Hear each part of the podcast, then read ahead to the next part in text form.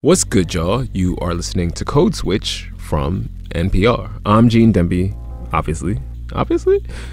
And you are not tripping. This is another episode of the podcast, two episodes in one week. It's a special bonus episode of Code Switch. Why is it that hip hop music and mass incarceration are so entangled in the United States? That's a question that Sidney Madden and Rodney Carmichael, our colleagues and play cousins at NPR Music, set out to answer on their brand new podcast, Louder Than a Riot. That show is all about race and music and criminal justice and a wild conspiracy theory full of twists and turns to boot. Of course, that is very much in the universe of our jams. So we're going to play episode one of Louder Than a Riot in just a minute. But first, we wanted to introduce you to the host, to Sidney, to Rodney.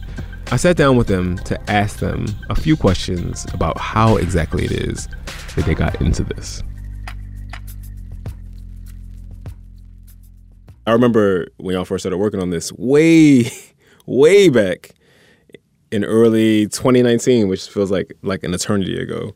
Um, so this has obviously been gestating for a long time. So what made y'all interested in this intersection between hip hop and mass incarceration?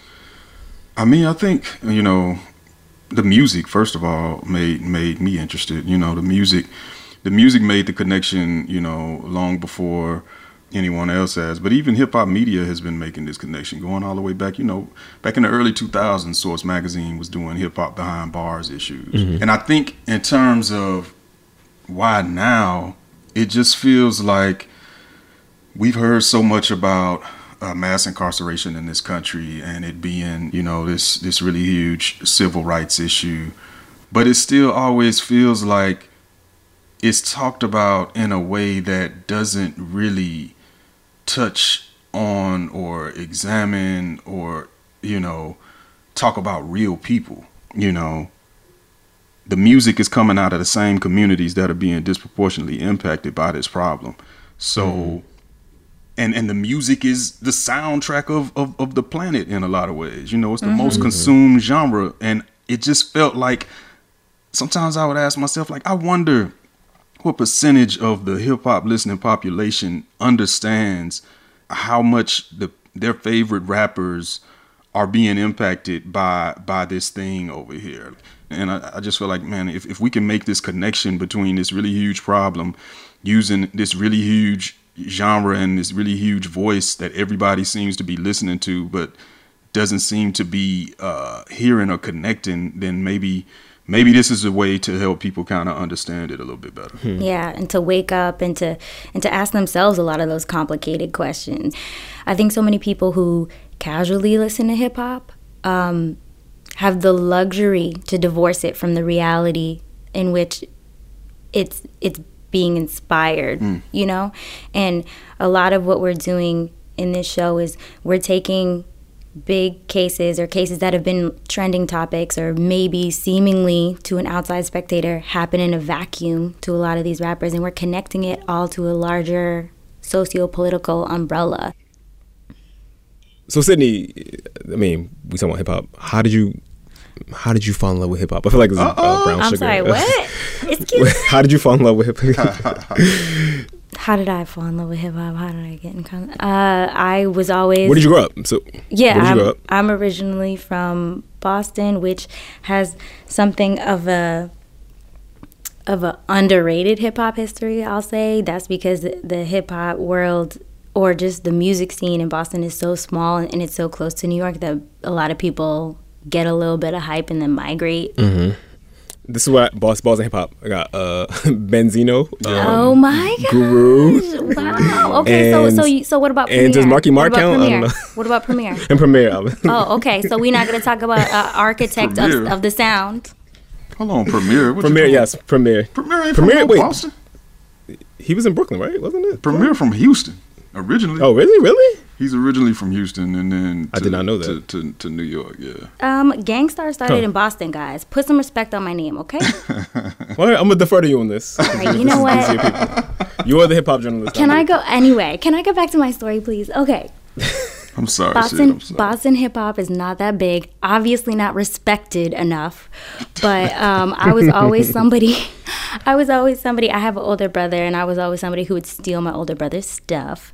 And I really, you know, especially mixtape days, which is which is a subject of one of our episodes. I was really big on on mixtape culture just because of I was trying to like follow my brother around and be like him basically. Mm-hmm. And I and I really grew up um in a time of like the early 2000s renaissance of hip hop and when hip hop was renaissance like kind of, yeah I mean hip hop has gone through many hip hop has gone we Ronnie and I were talking about this the other day like the eras like the golden era the platinum era the ringtone era you know what I mean? Like I think oh hip, my god. hip hop went through so a, you came up in the in the throwback jersey white tee era is that yeah. Is that the jersey okay. dresses no comment oh, anyway um Um, but yeah, definitely early 2000s where this was the time when the Neptunes were creating like so much of American music that was showing mm-hmm. up on the mm-hmm. radio. And it wasn't like they were changing their sound and becoming more pop. It was like the pop people were gravitating towards them for that new futuristic stuff.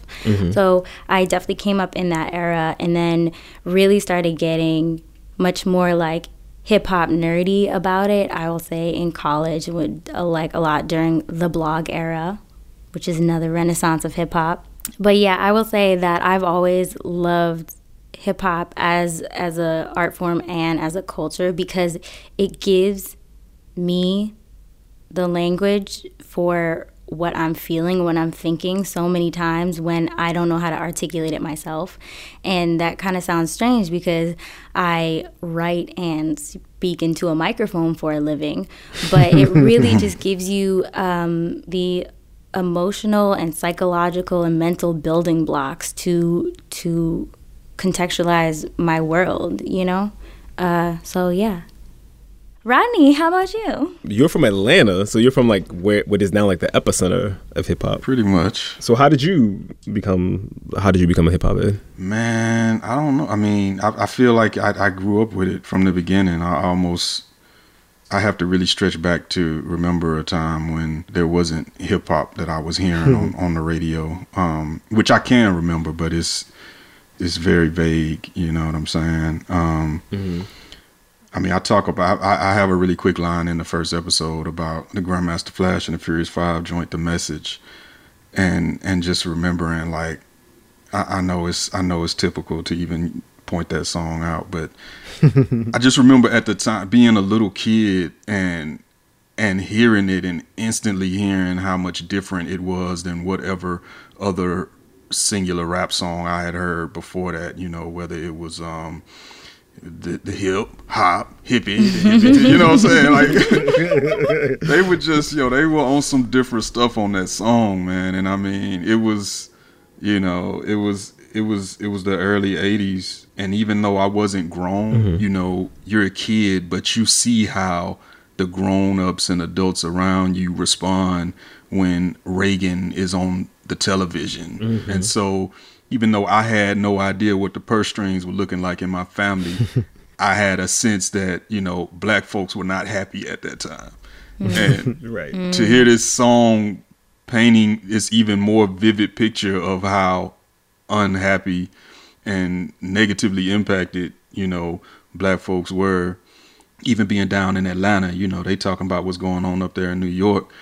Man, it just it just it just really uh hit home for me. But you know, like you said, I'm from Atlanta, so our hip hop story is is is is the southern hip hop story, which is us kind of being the last cats to gain any sort of um, embrace. You know what I'm saying from from the rest mm-hmm. of the country, but especially from from the East Coast.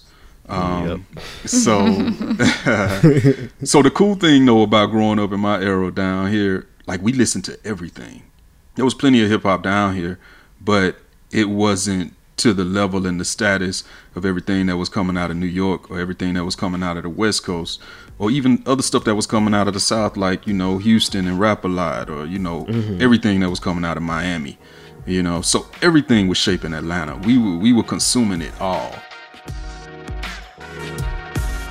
Sidney Madden and Rodney Carmichael are reporters here at NPR and co hosts of the new podcast, Louder Than a Riot, which you're about to hear right now. Heads up before we begin this podcast is explicit in every way. Back in the spring of 2012, somebody took the time to generate a Gmail account. Username John Smith. The address industryconfessions at gmail.com. They composed the message with the subject line, The Secret Meeting that changed rap music and destroyed a generation. And on April 24th at 1:30 p.m., hit send. That unsigned letter claimed to document a secret meeting back in the 1990s that joined two of America's most powerful forces the music industry and the prison industrial complex. It described a closed door meeting with a small group of industry insiders held at a private residence on the outskirts of LA. Now, the writer of the letter, he didn't know exactly why he was invited there at first. But soon after everybody gathered, a man who only introduced himself by his first name started pitching the room. He might have sounded something like this. I'd like to share a very exciting opportunity with you all. Your companies have invested millions of dollars into building privately owned prisons, and your positions of influence in the music industry can actually impact the profitability of these investments. Now, at this point, the writer says everybody in the room looked at each other in confusion. So it's now in your interest to make sure that these prisons remain filled. Your job? Marketing music that promotes criminal behavior. And rap music. That's the music of choice.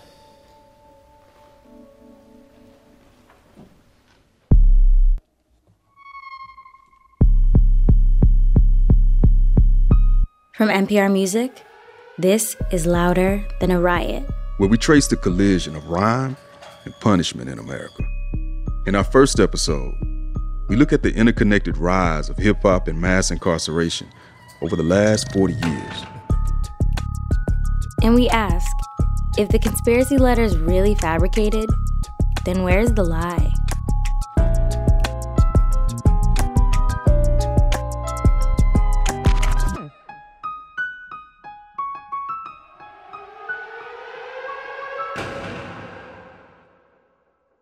Now, when this conspiracy letter hit, it became something like hip hop's Willie Lynch letter. Go Google that if you need to. The first place it popped up was on the blog Hip Hop is Read.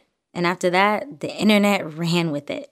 Yeah, and like most conspiracy theories, it addressed a lot of suspicions that hip hop fans had had for years about, you know, how they felt the music went from pro black to, man, pro crack. Uh, okay, Rodney. I mean, you know, there was a lot of convo at the time around this topic. And there still is, too. It's one of those conversations that always stays in the rotation, right? It's like, who killed Tupac? Right.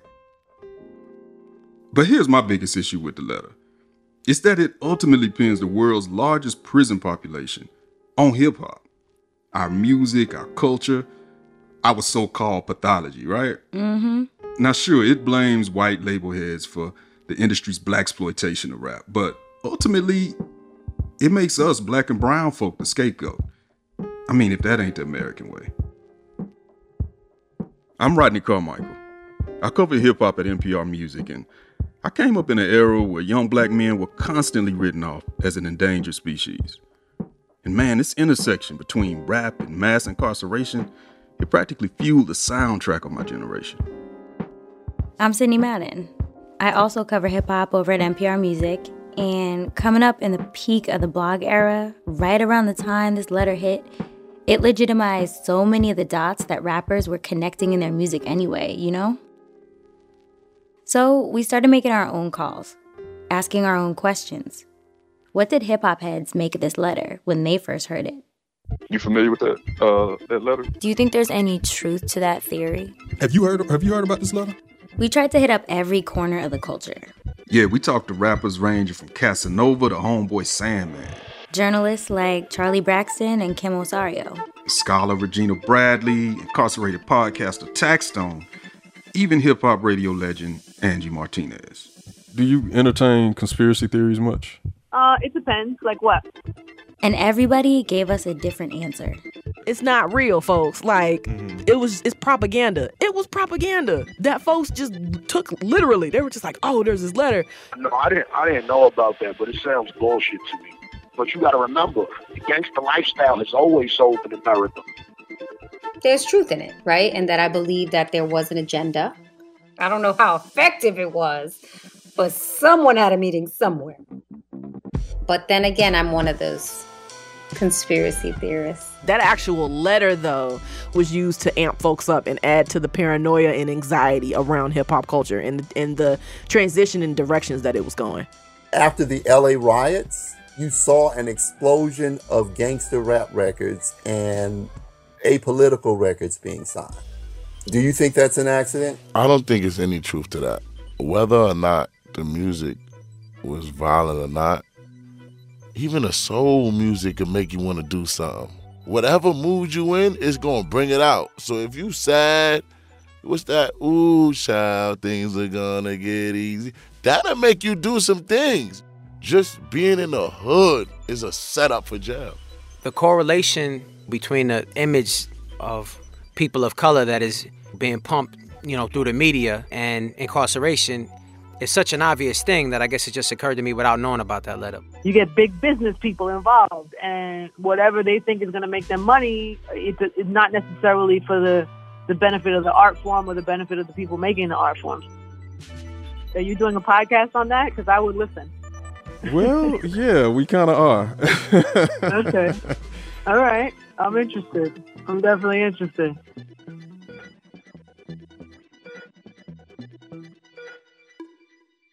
Whether this meeting actually happened or not is not what this podcast is about. But the hype around this letter, fake news or not, it really tells us that the fear and the paranoia around how the criminal justice system disproportionately impacts black people in this country is very real. All conspiracy theories exist to offer a simple answer to a complicated question. And thinking about it years later, this theory it brought up three big questions for us. Number 1, how did gangster rap become so dominant by the 1990s? Number two, did record label execs promote and exploit the worst stereotypes of Black America? And number 3, did the law use this perception of hip hop to police not only black America, but hip hop artists specifically? These are questions that have been bubbling under the surface and that the culture's been debating for decades.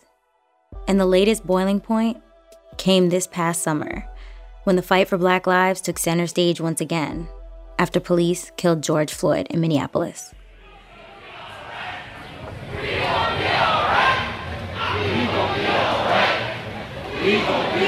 His death made the connections impossible to ignore. That's because George Floyd was hip hop. Come on, Big Floyd. Back in the 90s, Floyd was affiliated with DJ Screw's Screwed Up Click in Houston. Here he is rapping on an early Screw tape. Friends home from school, it's Big Floyd Holland. Home for the week and then I flip back to college.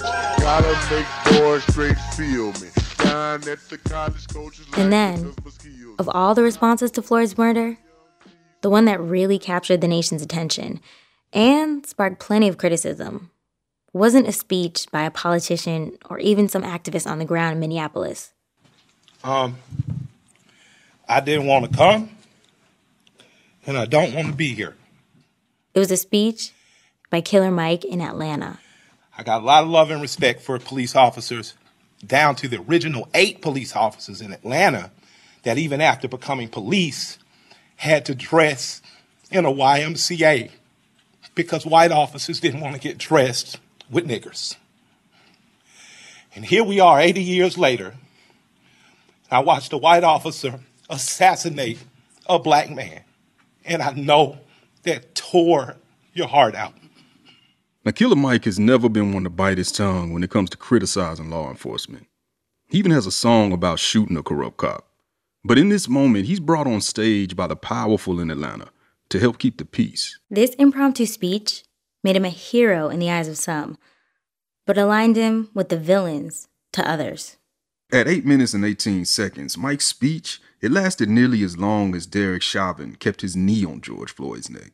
And this whole time, you can hear Mike walking this tightrope between outrage and responsibility, between trying to cool people down, but also empathizing with why they were so fired up in the first place.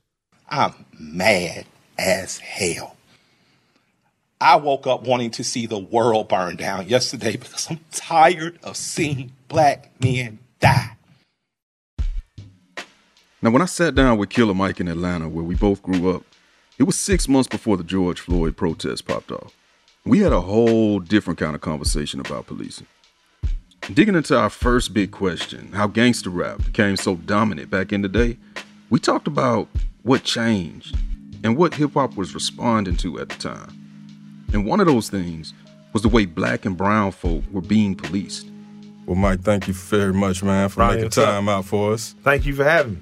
Now, at 45 years old, Mike is just about the same age as hip hop and the tipping point of mass incarceration in America. He was raised by his grandparents, but peep this his father was a police officer. You know, what I learned from my father was the system. There's no disrespectful way to say yes or no ma'am. If you see the police driving north, walk south. This is how you handle yourself at police. On the other hand, Mike's mom's, man, she was a hustler, legal and illegal. The lessons I got from my mother was this is how much it's worth. This is how much you chop up. This is what you sell it for. Don't work for another man. You can go out on the corner and you can t- you can determine your own fate. Now, Mike doesn't like to be pigeonholed as a conscious rapper. I mean, he loves his weed and going to strip clubs with his wife. But, you know, he's never shied away from talking about politics. In his raps, in his interviews, even out on the campaign trail. You know, you were really kind of on the forefront of really looking at criminal justice and I guess how it intersects with our community um, historically, but also, you know, currently, especially in terms of rappers. Yeah, for this generation, I'm on the forefront. I, I'd like to proudly announce that rap has been doing that since day one. So who do you who do you uh, count as the, the the cats that you see following in their legacy? when Oh man, talk about shit! If you listen to Grandmaster Furious Five, they were talking about the, the troubles of the world and the ills. Yeah, this story has to begin with the message. It's only right. I know, right? I mean, like every other kid I know from my era, Flash and the Furious Five, and they smacked me cold across the head when they dropped this joint in 1982. Can't take the smell, can't take the noise. Got no money to move out, I guess I got no choice. Back when the message was released, there were a little over 400,000 people incarcerated in America. That's a fraction of what the total is today. Don't push me, cause I'm close to the edge. The song is a cry for help, but it's really a condemnation. Black and brown folk in the South Bronx were close to the edge, man. And Reaganomics was not trickling down. Because that same year, in October of 1982, Ronald Reagan launched a war on drugs like America had never seen before. Good evening.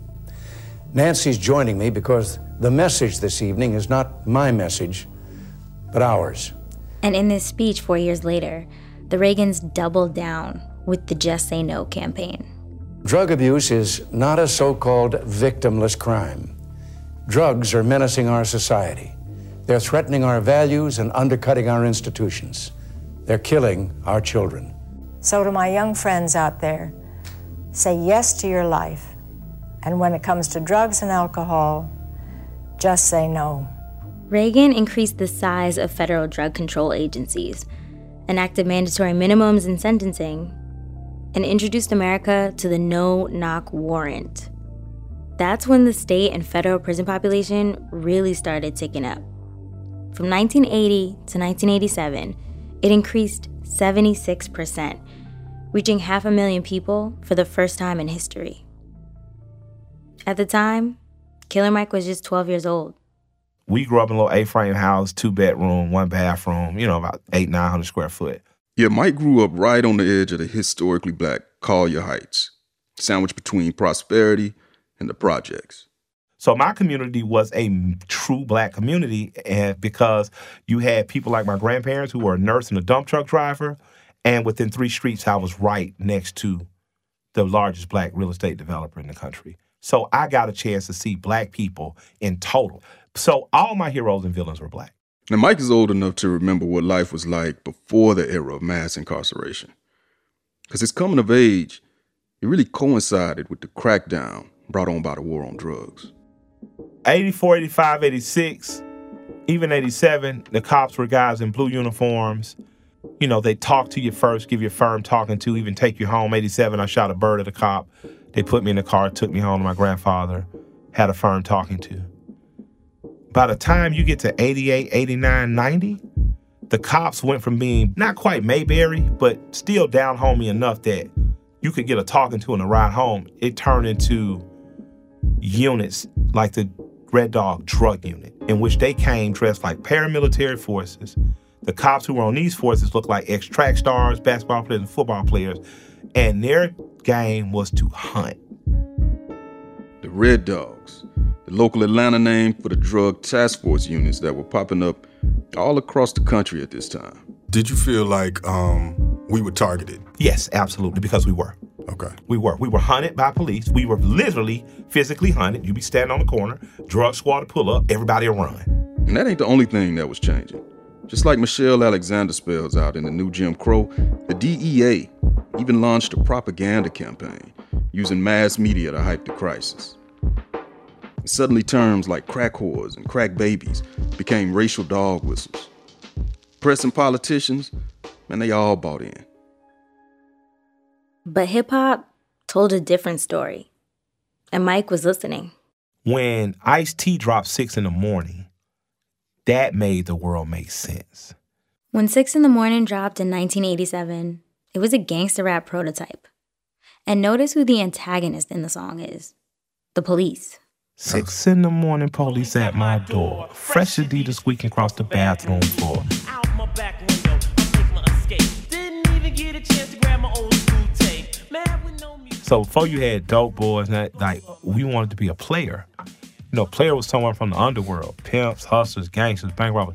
So man, he was saying what I was seeing around my mother's circle. Fucking blue lights, LAPD. Pig searched our car, their day was made. Found a Uzi 44 and a hand grenade. He was describing it honestly, beautifully, poetically, but it was the most honest music. And the only music I had heard as honest was when I hung out with my grandpa and I listened to the blues. So I immediately understood, oh, this is my blues. Yo, I love how he says that hip hop is his blues. Okay, so back to our original question Why did gangster rap become so dominant? At its core, gangster rap was a product of the drug war, a reaction to mass incarceration, not the other way around.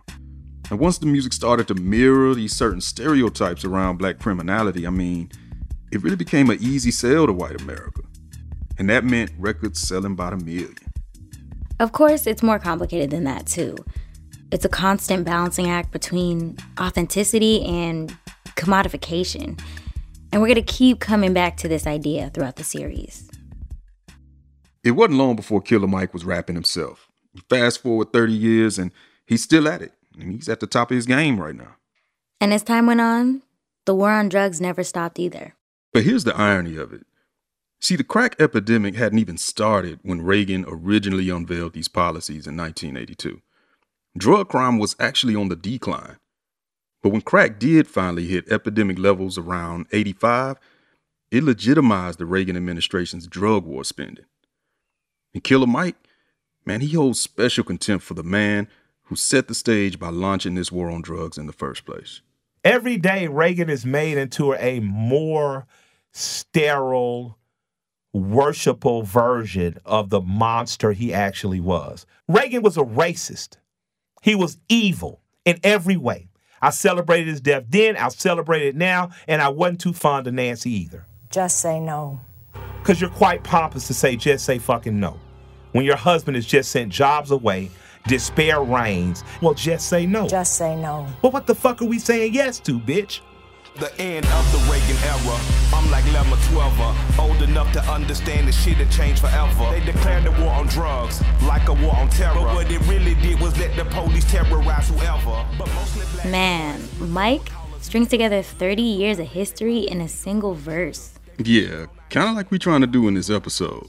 So uh let's keep it moving. So, the second question we got to grapple with is this Did record execs promote and exploit the worst stereotypes of Black America? Yeah, so we decided to call up somebody who's talked about experiencing a certain kind of label pressure in the past. Yo, what's up? My name is Too Short from Oakland, California, legendary MC in the flesh, bitch. Yep, Mr. Freaky Tales himself. Too short. The rapper who celebrated pimps and the street hustle in all forms, even before pioneering acts like NWA or Geto Boys. When I met Joan, I took her home. She was just like a doggy all on my bone. I met another girl, her name was Anne. All she wanted was to freak with a man. But to hear Too Short tell it, he contained multitudes. I don't just make songs that go, "Hey, bitch, suck my dick, I'm a pimp." I made songs that were about the city and about real life situations that people could relate to and things that I was that was coming out of me from Oakland, not just me and my brain in some imaginary writing poetry. I was writing the, the streets. I was writing the story of the city. Now he created this Too Short persona, and it really was a mixture of a lot of stuff that he was seeing around him at the time. Kind of like an audio version of a blaxploitation film like The Mack, filmed right there in the town. But it was also about what he was seeing around him right there in the streets. And like a lot of independent artists coming up at the time, man, Short's early recordings, they were financed by the streets too, specifically by the drug trade. Crack had a lot to do with why Too Short succeeded because the crack money financed basically hip hop nationwide before I signed to Jive Records. Everything I ever did was funded by cocaine. Everything. I can't go to Bank of America. I couldn't walk into Wells Fargo and say, all I need is five grand to start the company. It was 50 banks that I knew of in Oakland. 50 different dudes that I knew that had the bag that might be interested in taking a small a small piece of their earnings and helping me start too short.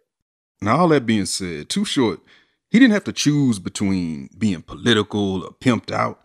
I mean, for him, it was like two sides of the same cassette, literally. So if you go listen to Born to Mack, Life is Too Short, Short Dogs in the House, it takes a long time before a song with curse words comes on. That's because we were we were doing cassettes, and the cassette tape would be the side A was clean, the side B was dirty. It was always that way. And then when CDs came out, we just abandoned that whole format. These same songs, the same sentiment that I'm coming from the gut and telling you what's really the fuck out here I'm seeing, and I'm giving you my advice and my version and my motivation to get over this shit, be above this shit. You know what I mean? Yeah, songs like The Ghetto, they were kind of a staple in the late 80s. Because no matter how street of a rapper you were, the music was always rooted in this socio political critique of the times. Even though the streets are bumpy, lights burned out, dope fiends die with a pipe in their mouth. Old school buddies not doing it right. Every day it's the same and it's the same. But things started to change after 1992, right around the time when Death Row Records started turning out hit after hit. Bow wow wow, yippee yo, yippee yay, doggy dogs in the motherfucking house. Bow wow wow, yippee yo, yippee yay, death rows in the motherfucking house. Bow wow wow. Gangsta rap was exploding. In the same era, the idea of the quote super predator was hitting the headlines. A super predator is a young juvenile criminal who is so impulsive, so remorseless, that he can kill, rape, maim without a, a, giving it a second thought. Now, even before Professor John DiIulio created the term in 1995, politicians were using the same rationale to create public policy. You must take back the streets. And you take back the streets by more cops, more prisons, more physical protection for the people. That's then Senator Joe Biden addressing Congress in 1993. Yeah, the same way there's bipartisan support for criminal justice reform today, both sides were competing back in the early 90s to see who could be tougher on crime. And, Madam President, we have predators on our streets that society has, in fact, in part because of its neglect, created. They are beyond the pale, many of those people. We have no choice but to take them out of society. Joe Biden actually drafted the Senate's version of what would become the largest crime bill in the history of the U.S. the Clinton Crime Bill of 1994. Leaders on the left, they lined up in support of it. But last year, Biden expressed regret for his role in turning this bill into a law. And in his current race for the White House, he's been calling for new reforms, like reducing mandatory minimums for drug crimes. Yeah, but back in the 90s, man, that was a whole different time.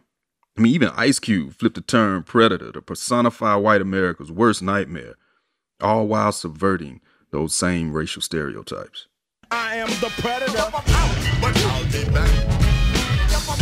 Before DiIulio coined it, Cube understood that predator was just America's code word for the young, black, and dangerous. Billboard and the editor. Here comes the predator. See, DiIulio's concept, it migrated from academia to pop opinion just in time to justify America's lock 'em up mentality. They are not just gangs of kids anymore. They are often the kinds of kids that are called super predators. No conscience, no empathy. We can talk about why they ended up that way, but first we have to bring them to heal. Now, Hillary Clinton has since apologized for that comment in recent years, and so has DiIulio. He's even said that he wishes he never created the term super predator. But you know what? The impact of this bill and the term super predator, it never really died. The stigma stuck. And today there's 2.2 million people locked up, and about a third of them are black. And keep in mind, black people only make up about 13% of the country's whole population. And so, yeah, this entire time, mass media has been getting rich fueling these perceptions. Which brings us back to our second question. Did label heads intentionally promote and exploit the worst stereotypes of black America? Now, this is what Too Short told us his story about a meeting with the head of Jive Records at the time, his label boss, Barry Weiss. I remember Barry Weiss calling me and saying, you know, Death Row and Snoop Dogg are kind of doing your style better than you. And they're being more successful than you because they're not holding back and they just being raunchy. Like, you know, you should you should probably just outdo them at what you do. And he was like, he was like, I feel like you should just make a dirty fucking album. Just the dirtiest fucking album. Yeah, this is Barry Weiss telling Too Short, who basically pioneered sexually explicit rap, that if he wants to move more records, man, he's got to get even dirtier. And it was he was saying it like that. And I'm like, I'm like, that's a good idea. It's like that too short making a dirty X-rated album. And I said immediately the same conversation, didn't have to leave the table and come back with terms and nothing. I was like, well, you know, if I do that, I gotta follow it up with the exact opposite. And I gotta make a positive album. And what's gonna be this motivational album that has songs that had no cursing, you know, motivational songs. And at one point, I remember how they would start pushing it off. I'm like, well, let's do the positive album. It's like, no, it's not. It's not time for that right now. We gotta get this is the shit. Like, do this, do that. So yeah, I mean, that's kind of the answer to our question, right? Did the recording industry push these kind of stereotypes? Well, yeah, in this case at least they definitely did.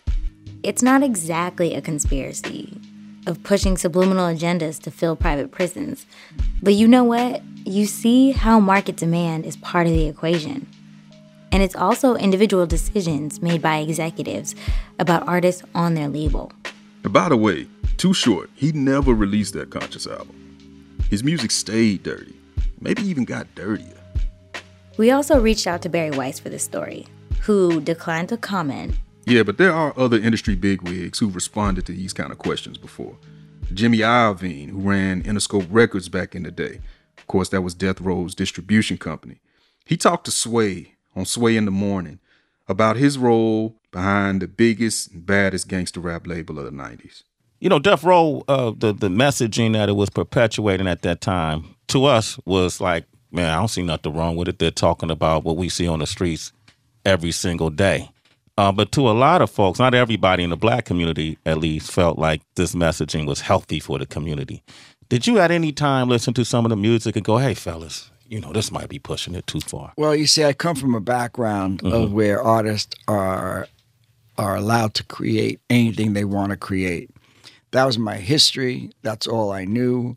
It's it's, very, it's a very complex issue, you Yeah. know, that I've dealt with on certain levels and I've had conversations about. But if that's Dre and Snoop's truth, I'm I've, I, I, what am I supposed to do? I'm, Yeah. I don't know. I, I, I, I don't. Um, I always felt that artists should be able to express themselves, and I still feel that way. You still feel that way. See, this is so much bigger than Too Short. But if you really want to understand why this conspiracy letter had so much traction in the first place, you got to listen to where Too Short took it when I asked him if he believes the letter is true. the entire image of I'm a motherfucking thug is fucking brainwashing. It's fucking rock yourself to sleep brainwashing. It's a tough guy. We we brag about we brag about the trap. What the fuck do you get caught in in the trap? A fucking prison cell or a coffin? How the fuck are we bragging about the trap? How fucking brainwashed could you be from civil rights, the civil rights movement to go, I'm a fucking thug, bitch. Yeah, I'm in the trap. What the fuck? If you went into a civil rights meeting and said, uh, Mr. Martin Luther King, I'm a thug from the trap. Everybody in the damn church try to save you. I mean, what would Dr. King have to say about blow the whistle? Mm, okay.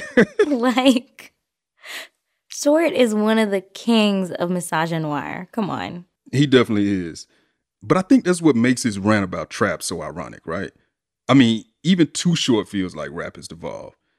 If that ain't some generation gap thinking for you, I mean, it's the same kind of thinking that fueled a lot of the fears and paranoia represented in the letter in the first place. Mm. And you know, Too Short, he can believe what he wants to believe about trap music. But Rodney, he's not taking responsibility for the fact that back in the day, he personified so much of the same things he's calling out trap for. Well, I kind of asked him about that. So how do you how do you reconcile the fact that in some ways, just like you're laying out, you might have been kind of I mean, do you see yourself as potentially as a as a pawn in this in this, you know, criminalizing of the culture in It's- terms of you? I- am I a pawn? I'm not in. I'm not. I wasn't invited to the board meeting. I'm not in the fucking meetings. Like I can't. I can't push the agenda in hip hop music back to where uh, positive songs are what we like more. But if you back hip hop up against the wall, something similar to a situ- situation we're in now, you come out this motherfucker in dire need of of some kind of guidance. Hip hop is gonna step up. It's gonna be forced to. Like we in a minute, we'll throw these fucking chains away and start speaking about survival in a minute if that became our life. Yeah, but what happens when the genre that's always been the most vocal critic of over policing becomes the target of it?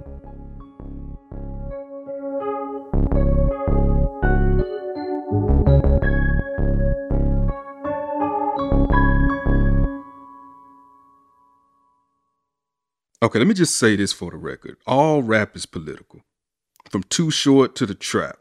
And no matter how righteous or ratchet a rapper you are, one thing throughout history has always unified all of hip hop. Police coming straight from the underground. A young nigga got it bad cause I'm brown. And not the Yep, the universal disdain for the boys in blue.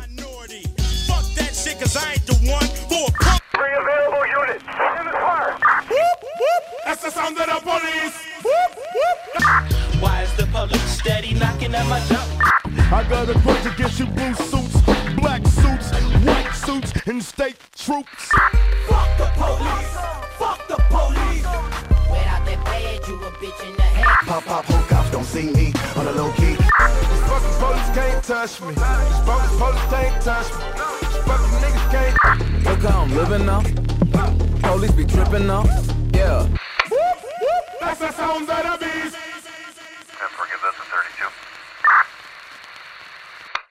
From the 90s into the new millennium, hip hop was becoming more dominant.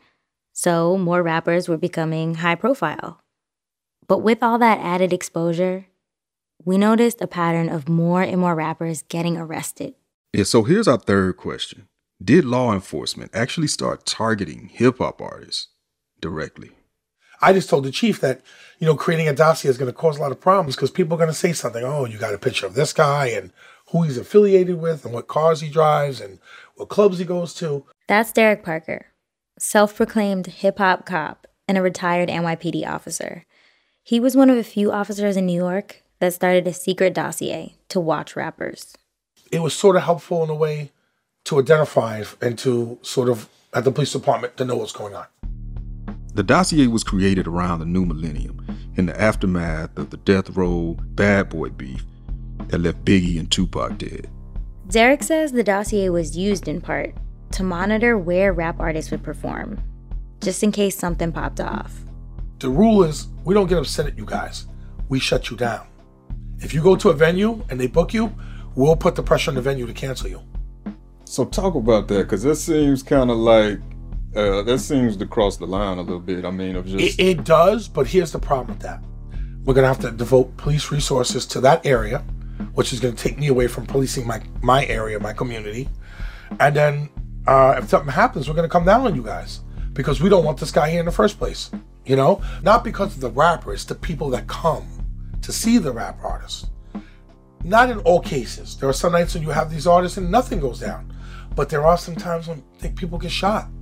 Now, he claims that police were also there to protect artists from feuds that might get out of hand. Okay, but regardless of what they say they're trying to do, this is an example of law enforcement violating people's constitutional rights. Yeah, basically, they're messing with their First Amendment rights. Yup, all because of the audience they assume rappers attract and the type of music that rappers make.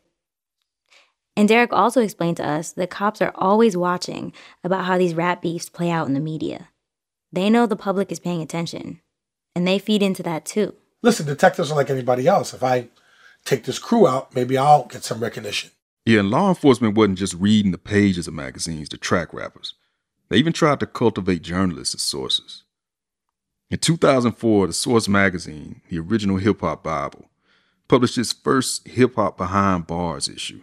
So what what did you see as the as the link between between rap and, and mass incarceration at, at the time? I don't think back then we understood the link the way that it would be today. Now that's Kim Osorio, who was editor in chief at The Source when the magazine was starting to notice what we all were. Hip hop was on trial. You know, this was also around the time there were a lot of theories about the hip hop police and the fact that the feds were targeting hip hop. Like, don't think that the feds weren't calling me. They were. I wouldn't talk to them, but What would they say when they called you? I just want to talk.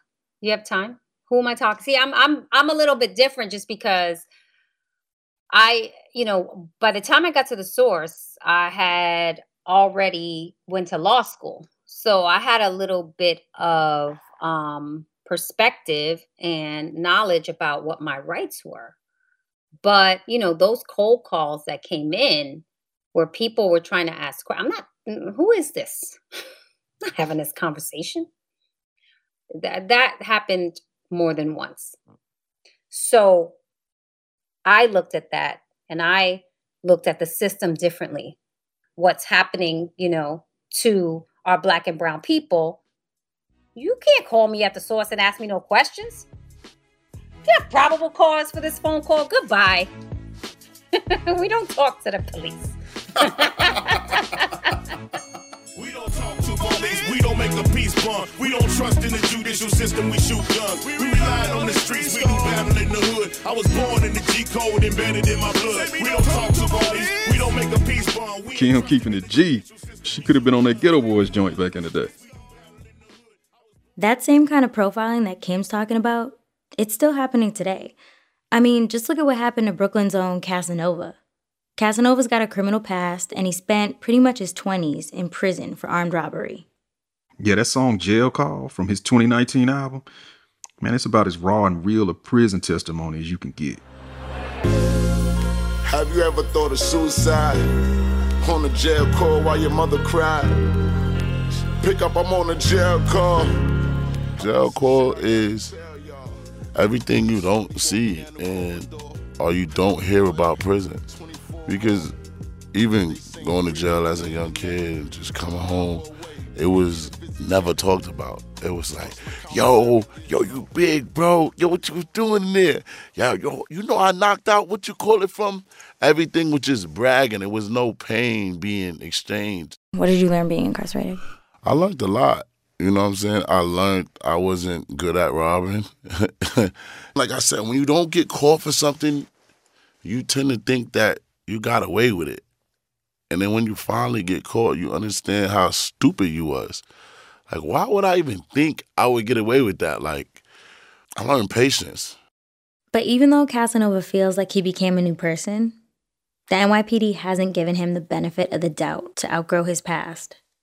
And you can see that by what happened last fall when he flew back home to perform at Rolling Loud Festival in New York City, one of hip hop's biggest festivals. I had my drip ready. I was in a hotel. I just flew in from Miami, bought a whole Dior sweatsuit. It was lit. And as soon as I landed, I remember my phone ringing, ringing, ringing, ringing, ringing. Pop Smoke called me. Smoke was like, yo, they told you you can't perform at Rolling Loud? I'm like, no, they told you that? Like, yeah, they just sent me a letter.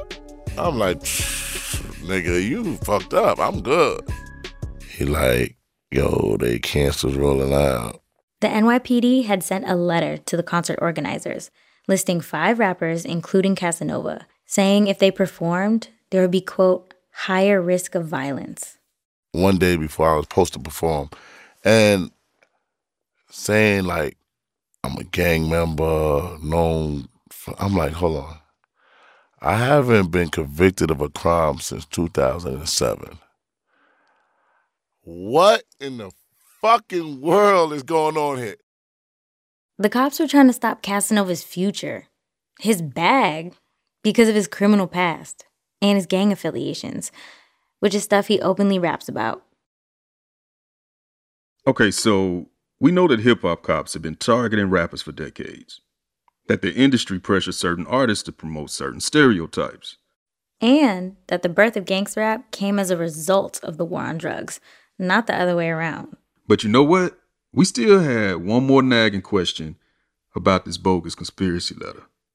Who wrote it? Nelson George. I'm a writer, author, and filmmaker. Yeah, and let's add legend to that, because even if you don't think you know Nelson George, trust, you know his pen.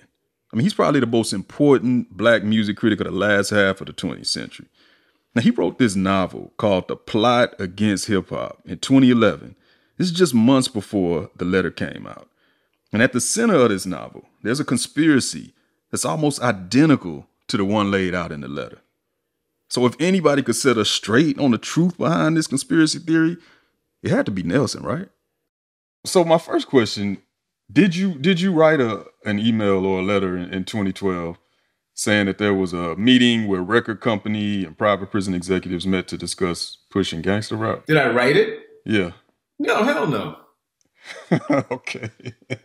I read that crazy shit, but I didn't write it. Okay, okay. Now, I mean, I knew he didn't actually write the letter, but I wanted to get his take on it, considering all these connections that he made. What, what did you think when you read it? I thought it was uh, uh, ridiculous. Why? It would suggest a level of organization and coordination that I've never seen uh, displayed in the recording industry.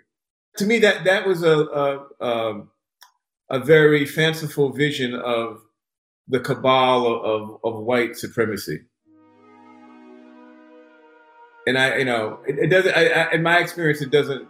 It, certainly, certainly in entertainment business, it doesn't work that way.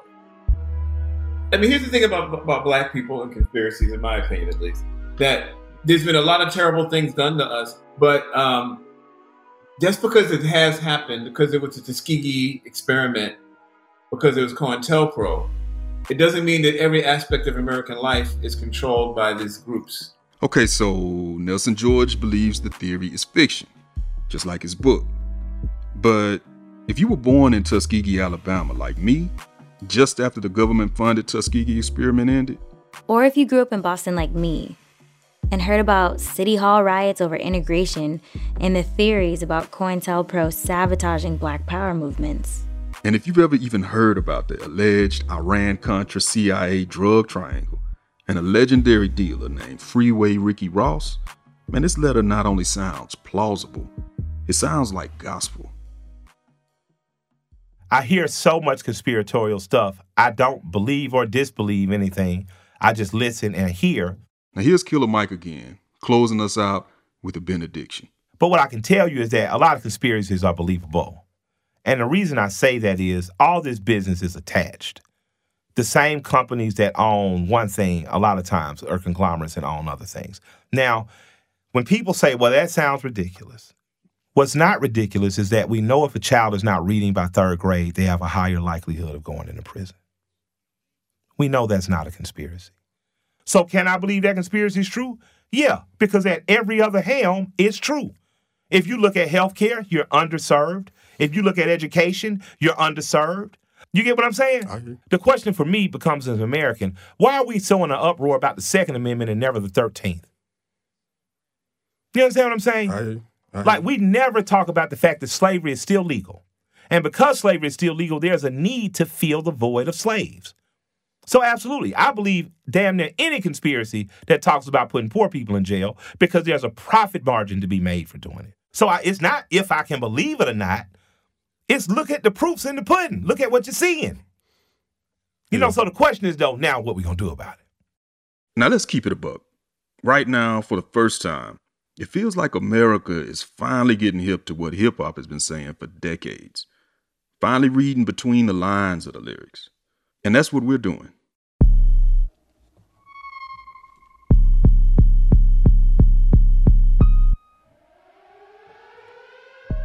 Each episode this season, we're going to break down a different aspect of the criminal justice system. And we're going to do it by telling the stories of those who lived it the rise, the fall, and everything in between. And every step of the way, hip hop is going to be our guide. From RICO laws and industry complicity in the case of Bobby Shmurda to the criminalization of mixtape culture with DJ Drama. From gang profiling and parole pitfalls in Nipsey Hussle's South Central to prison conditions and human rights violations with ISIS the Savior. Because if a riot is the language of the unheard, like Dr. King once said, then rap is the definitive soundtrack. I'm Rodney Carmichael. I'm Sidney Madden. From NPR Music, this is Louder Than a Riot. On our next episode, lyrics on trial in the case of former No Limit soldier Mac Phipps. Mac was probably one of the best artists ever came to No Limit. They're reading their lyrics to the jury as a justification for them being guilty.